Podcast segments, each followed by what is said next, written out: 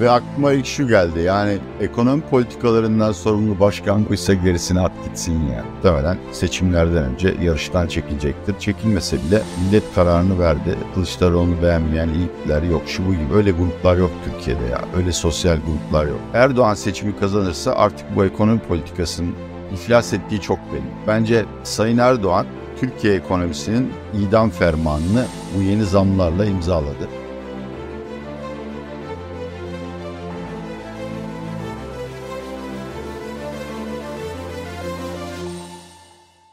Atiye Bey merhaba, hoş geldiniz yeni bir yayına. Merhabalar, hoş bulduk.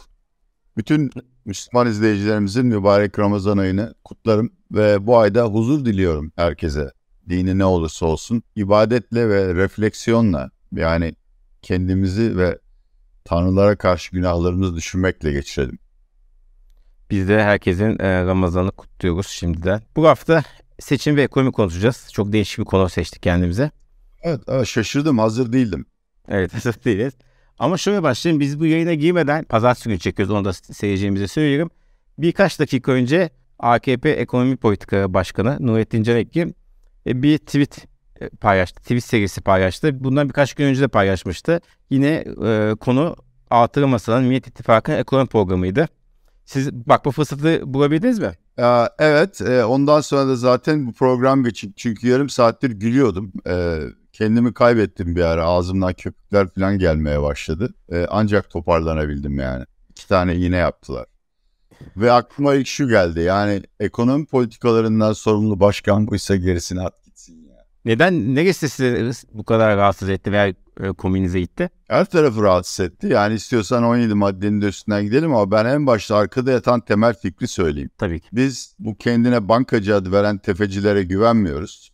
Serbest piyasaya hiç güvenmiyoruz. Kimin ne kadar ve hangi faizden kredi hak ettiğini ancak biz biliriz. Siz hiçbir şey bilemezsiniz. Dolayısıyla biz anayasal görevleri başka olan kurumları arzu ettiğimiz gibi babamızın çiftliğinde kasamız gibi kullanacağız ve sadece bizim istediğimiz kişilere kredi verecekler. Şimdi bu mentaliteyi kabul ediyorsanız Tweet Flood'ının ya da dizisinin gerisine bir anlam verebilirsiniz. Aksi halde söylediği her şey yani hani bilmiyorum Türkiye'de COBİ'lerde bankacılarda, tarımda kaç oy vardır ama seyrede bunları okuyan herkes AKP'ye oy verecekse bile vazgeçmiştir. Evet gerçekten tweetlerde bazı bundan önce yapılan eleştiriye de esasında kabul, et, kabul etme de var. Onu da söyleyeyim. Mesela şunu sor, sorayım size. Örnek verelim ne olur çünkü bu Tabii ki. önemli. Yani bizi yöneten ekonomik zekanın ya da zeka eksikliğinin nasıl Türkiye'ye hasar verdiğini ve nasıl ben bilirim başka hiç kimse bir şey bilmez ben halkın isteklerini yerine getirmekle görevli bir politikacı değilim. Ben halka ne istediğini anlatmakla görevli bir politikacıyım. Bakışın örneği olduğunu başka türlü anlayamayız. Mesela bir tanesi okuyayım. Döviz piyasası yönelik manipülasyonların bertaraf edilmesine Ziraat Bankası ve Halk Bankası hayati ve kritik bir fonksiyon görev aldı diyor. Finansal şoklara karşı para piyasasında birçok çöküşün yaşanmasını engellendi diyor. Yani döviz piyasasına bankalar üzerine müdahale ettiğini kabul ediyor. Bugün önce buradan başlayalım. Bir kere döviz piyasasında manipülasyon ve spekülasyon olduğunu kimse kabul etmiyor. Ve anladığım kadarıyla e, burada da büyük payı yabancı bankalara veriyor. Yabancı bankalar, yabancı sermayeli bankalar veya özel sektör bankaları dövizde oynamaz. Müşteri işlemlerini yerine getirirler. Dövizdeki bütün çalkalanmaların nedeni bu hükümetin hiçbir şekilde güven vermemesidir. Ayrıca eğer dövizde bir sorun varsa anayasal olarak buna müdahale görevi Türkiye Cumhuriyeti Merkez Bankası'na aittir. Ziraat Bankası ile Halkbank'ın halkın mevduatını ve devletin vergisiyle aktardığı sermayeyi döviz piyasasında beyefendinin spekülasyon olarak tanımladığı ama aslında şoklara verilen doğal tepkiye harcamalarını nasıl açıklayabiliyor ki bu arkadaşımız? 22. tweette şöyle demiş. En stratejik sektörlerden birisi olan finans sisteminin yabancı finans kuruluşları tarafından domine edilmesine rıza göstermeyiz. Yani Halkbank falan da onların döneminde halka açıldı. İşte bakın burada mentaliteyi görüyorsunuz. Yani yabancı düşmanlığı, bankacılık düşmanlığı. Finans sektöründe böyle bir dominasyon yok bir kere. Yani kimsenin döviz sektörü, döviz piyasasında tek başına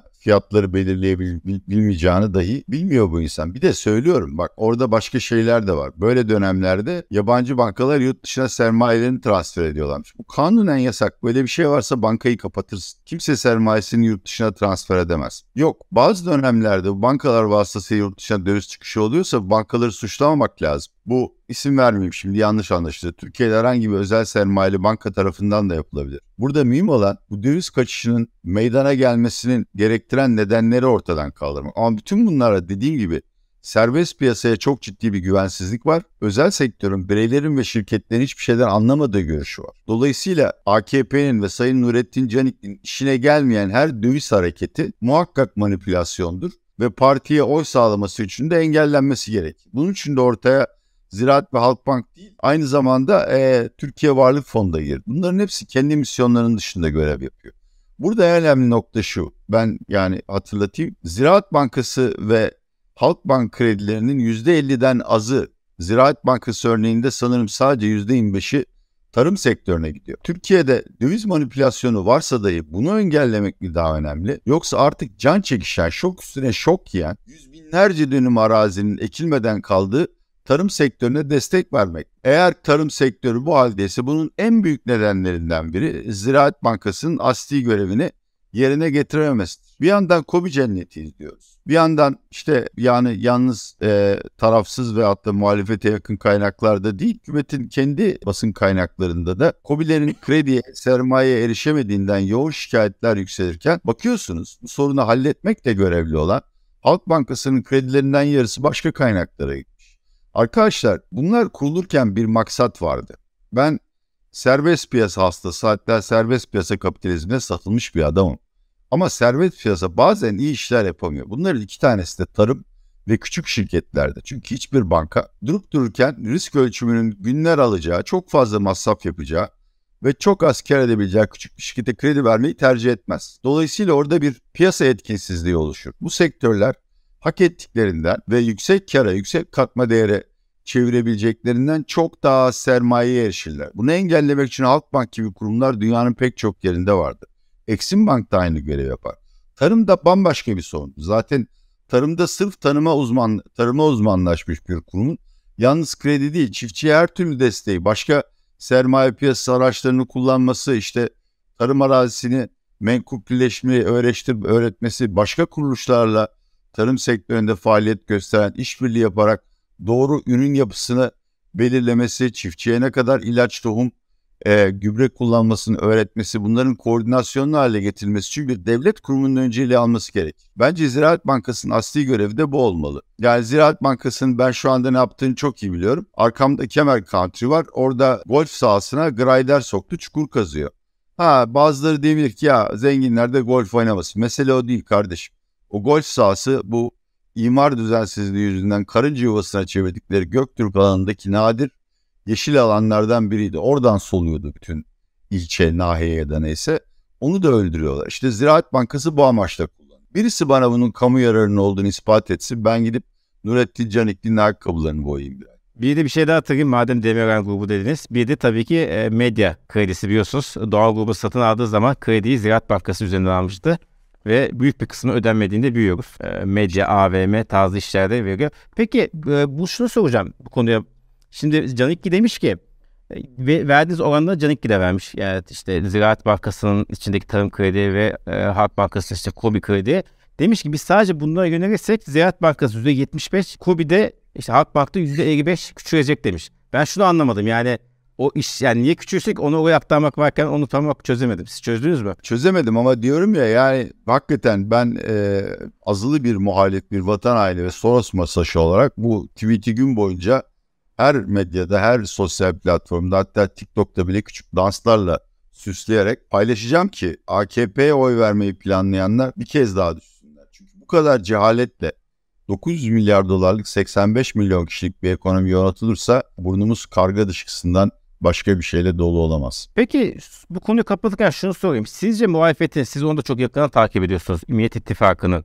E, bu bankaları küçültmek e, gibi bir şey var mı e, amacı, hedefi? Tabii bunun için vakıf bankı da koyabiliriz. Kesinlikle ben bunu para analizde de yazdım.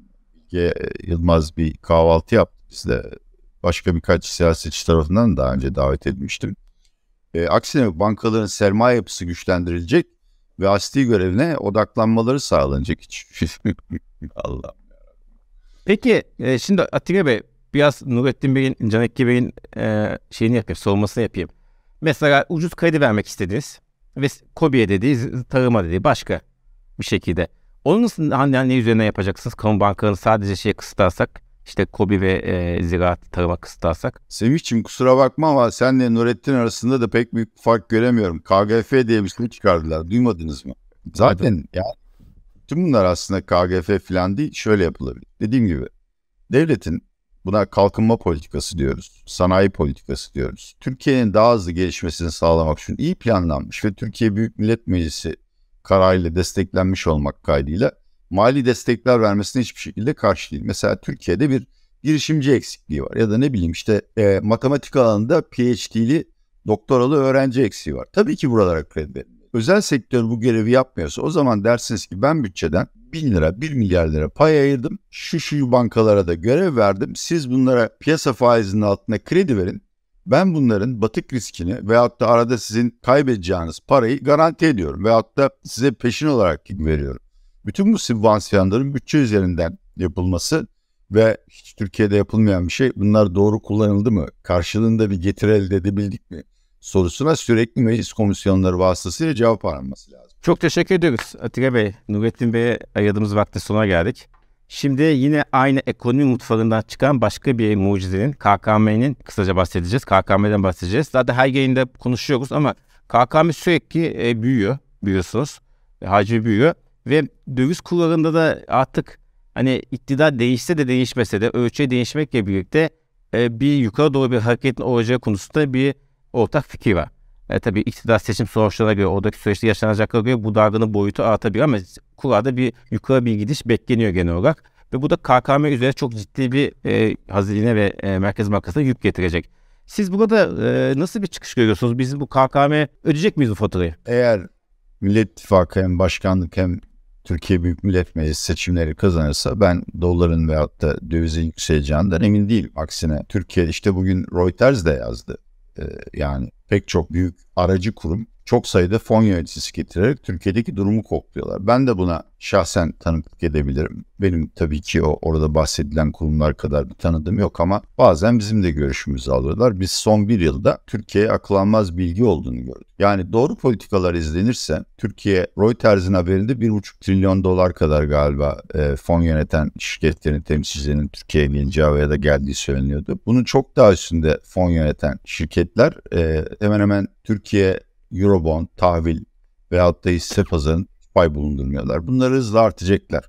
E, dolayısıyla Türkiye'nin e, dış sermaye açığı kapanacak e, ve aslında muhalefetin tam tekmil iktidara geldiği bir ortamda bizim asıl korkmamız gereken Türk lirasının aşırı değer kazanması.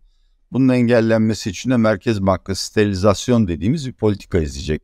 Yani geçmişte yaptığı gibi düzenli döviz ihaleleriyle fazla döviz satın alacak Bunlarla bilançosundaki banka swaplarını kapatarak e, brüt rezervlerini değiştirmeden net rezervlerini arttıracak. Böylece kredibilitesi de artacak ve dövize bir saldırıyı engellemiş olacağız. Tabii Sayın Erdoğan iktidarda kalırsa biz yani 2023'ü bir 2002 krizi daha yaşamadan çıkartamayız. KKM'ye gelince orada da cevaplar bununla bağlı. Gerçekten Erdoğan seçimi kazanırsa artık bu ekonomi politikasının iflas ettiği çok belli. Bence Sayın Erdoğan Türkiye ekonomisinin idam fermanını bu yeni zamlarla imzaladı. İşte emekliye, EYT'liye, gazi kardeşlerime zamlar yapılıyor. İnşallah asgari ücrete de zam gelir. Ben buna karşı değilim. Yani dar gelirlerin yaşam kalitesini iyileştirmek keşke hükümetin görevi olmalı ama bunlar öyle bir etki yapmıyor. Emekliye zam yapar yapmaz işte armutla peynirin fiyatları da zam geliyor. Ama şöyle bir şey oluyor. Bir hiper enflasyona gidiyoruz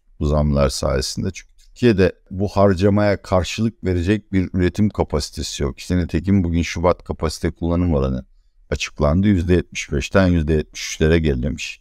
İkincisi bunların muhakkak bir kısmı ithalata kayıyor. İthalatta kaydığı zaman da Türkiye'ye hiçbir yerden dış kaynak girmediği için e, sürekli Merkez Bankası'nın döviz rezervleri azalıyor. Bir noktada da aa bir bakmışsınız 21 Aralık 2021 dejavu yani filmin ikinci bölümü sergilenmeye başlamış.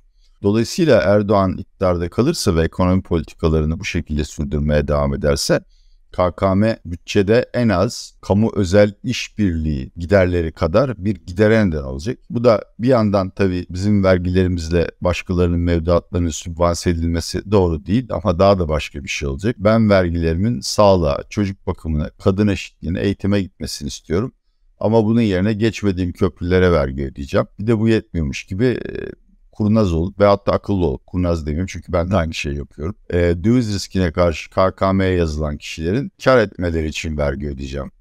Yani buna adalet denmez ve çok pahalıya mal olur. Yani dün bir çalışma yaptık. Çeşitli deprem araştırmalarından derledik. Zaten bütçe açığı deprem harcamaları nedeniyle bu sene milli gelirin %6'sına kadar yükselebilir. Ve bunu dışarıdan borçlanmayla ya da e, vergi toplayarak finanse edemeyeceğinize göre bankalara daha fazla düşük getirili DIBS kakalayarak e, halledeceksiniz ve sonuçta eğer bu hükümet iktidarda kalırsa bir noktada Silicon Valley olacak bizim bankacılık merkezinde neredeyse.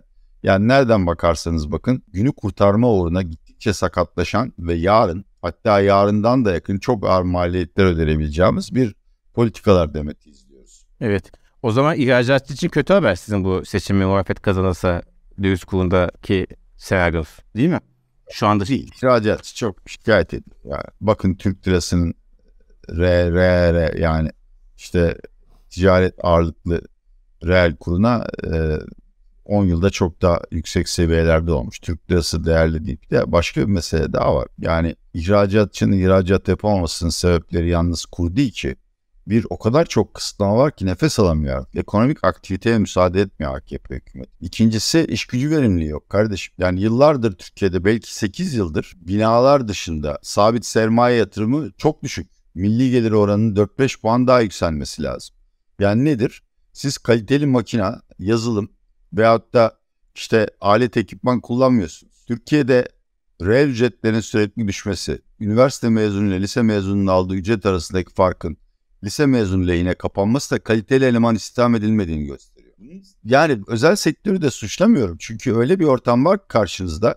Sizin nereye kaçtan ihracat yapacağınızı ve bunun ne kadarını partiye bağış yapacağınızı saray karar veriyor.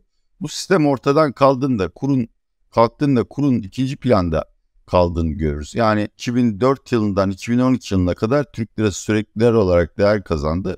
İhracat patlaması, verimlilik patlaması yaptı. Bu ikisi arasındaki bağlantı çok zayıf. Ben Türk lirasının daha fazla değer kazanmasını istemem. Bunun başka mahsurları da olabilir. Ama nominal olarak bu seviyelerde tutulması ya da her ay hedeflenen enflasyonun biraz altında değer kaybetmesine müsaade etmesinin ihracatçı için bütün Türkiye'nin menfaatleri için ve mali istikrar için yeterli olacağı görüşündeyim. Size her hafta e, seçimle ilgili e, ne düşündüğünüzü soracağız. E, şimdi bu hafta ilk defa soruyorum. Bundan sonra düzenli soracağız. Şimdi dört aday belli oldu. Nasıl görüyorsunuz dört isim arasındaki yarışı şu an için bugün itibariyle? Birinci turda Kılıçdaroğlu açık farkla. Muharrem İnce? Bence zaten ya ben hani Muharrem Bey'le şahsi bir tanışıklığım yok. Aleyhinde çok şey söylendi. Ben onun aslında vatansever e, ve Türkiye'de Atatürkçü ve merkez sol ideolojisine bağlı bir insan olduğunu düşünüyorum. Muhtemelen seçimlerden önce yarıştan çekilecektir. Çekilmese bile millet kararını verdi. Kılıçdaroğlu'nu beğenmeyen iyiler yok. Şu bu gibi öyle gruplar yok Türkiye'de ya. Öyle sosyal gruplar yok. Yani kimse böylesine kritik tarihi kaybedenin siyasetten silineceği bir ortamda kazanma şansı olmayan adaylara oy vermez. Ben de öyle düşünüyorum. Ee, o zaman siz Kemal Kılıçdaroğlu ilk turda seçim alacağını düşünüyorsunuz. Bugün bu hafta bu bakalım haftaya. Asıl bence parlamento onu sormayacak mısın? Yani orada iki taraf açısından da çok ciddi sıkıntı var. Parlamento için tabii isteyen belli olması lazım. Ee, hangi isteğerde kimin. Şu an için e, gözüken o zaman çok kısa durumu özetleyeyim. E, Millet İttifakı biraz daha parça şekilde gideceği düşünülüyor. E, Cumhur İttifakı'nı daha çok ortak liste yapacağı ve e, Cumhur Meclis çoğunluğunu almasa bir 300'e daha çok yaklaşacağı öngörüyor şu an için. E, siz, siz bu senaryoda ne görüyorsunuz? Meclis Ben de buna katılıyorum. Yani en son ah Aksoy sanırım benim inandırıcı bulduğum bir simülasyon yayınladı. Cumhur İttifakı 263, Millet İttifakı 260 geri kalan da işte HDP ve belki bağımsız adaylardı. Yani HDP ile işbirliği yapacağı konularda Millet İttifakı çoğunluğu rahat sağlar.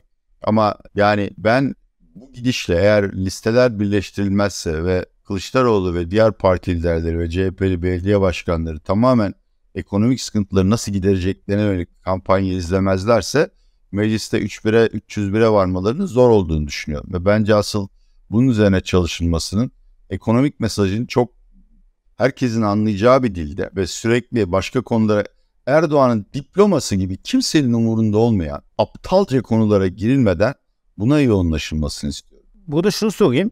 E, ben şu kanadayım.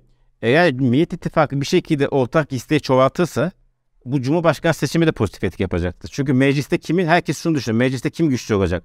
Eğer mecliste de Millet İttifakı'nın güçlü olduğu kanısı e, satın alınırsa halk tarafından bu ister istemez Cumhurbaşkanlığı seçiminde de Kemal Kılıçdaroğlu'na yönelmeyi arttıracaktır diye düşünüyorum. Ya kesinlikle yani bir kesim seçmen e, yani Türkiye'de Batı'nın aksine aman e, idari güçler bölünsün diye bir anlayış yok. Yani tek bir güç olsun Türkiye daha kolay yönetilsin diye bir anlayış var.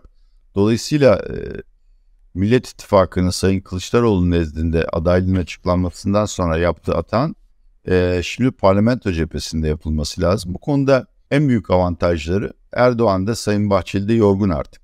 Yani evet. samimi olarak beğeniriz beğenmeyiz devlet işleri yüzünden. Ama karşılarında işte iki e, belediye başkanı altta parti lideri olmak üzere Türkiye'yi adım adım dolaşıp gerekirse günde 4-5 toplantı yapabilecek 8 e, isimle e, mücadele edecekler. Bu mücadelede ben millet şimdi tabii yani pazarlama elemanlarınızın 4 misli fazla olması bence büyük avantaj. Ama pazarlayacak bir şey olması lazım. E, ne satacaklar? Satacakları da şu. Yani biz bu ekonomiyi çok daha çabuk düzeltiriz. E, hükümetin izlediği ve da izleyeceğini önerdiği politikalar sizi krize götürecek. Daha da fakirleşeceksiniz. Bu mesajı makul bir şekilde, ikna edebilir bir şekilde verirlerse ben parlamento seçimlerinde de sonuçların Millet İttifakı lehine değişeceği görüşündeyim. Son olarak şunu sorayım. Hüdap'a ve Yeniden Refah Partisi Cumhur İttifakı katılmasını nasıl değerlendiriyorsunuz? Hem işte tabii kadın hakları başta olmak üzere temel insan haklarına karşı duruşu da göz önünde bulunacağız. Hem de seçim denklemi açısından. Seçim denklemi açısından hiç yani hani valla bu bir orta çağ koalisyonu. Yani işte Batı'da çok meşhur e, Handmaid's Tale, e, Cariye'nin Hikayesi diye bir dizi var. Bilmiyorum Netflix'te buraya geldi mi onu seyretsinler.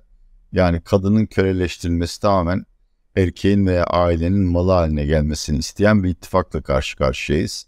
E, ben kararı kadınlara bırakıyorum. Özgürlük için başörtülü olsun, seküler olsun hepsi büyük mücadele verdiler. İstedikleri buysa onlara oy versinler. Seçmen dengeleri açısından. Hiçbir şey olmaz. Yani bu iki partinin getirdiği kadar götürdüğü var. Bir de şöyle bir mesele var. Millet İttifakı'nda da görüşleri birbirine zıt, e, tabanları birbirinden çok hoşlanmayan e, partiler var ama bunlar bir buçuk yıldır beraber çalışıyor. Seçmen az çok ikna oldu bu işin yürüyeceğine. Şimdi siz son anda gerçekten Türkiye'nin %90'ına 95'ine antipatik gelecek görüşleri savunan iki tane radikal partiyi getiriyorsunuz. Ve bundan e, bir e, oy açısından randıman bekliyorsunuz. Hayalden başka bir şey değil. Çok teşekkür ederiz Atilla Bey. Çok sağ olun. Her hafta yeniden değerlendirme yapacağız zaten seçim konusunda. E, haftaya kadar kendinize çok... abiye sev... görüş görürsen Nurettin abiye sevgilerimi söyle. Ellerinden öperim. Tabii ki. Haftaya kadar yeni bir tweet beklediğinizi söyleyeceğim size. Kendisine yeteceğim. Görüşmek üzere. Sağ olun.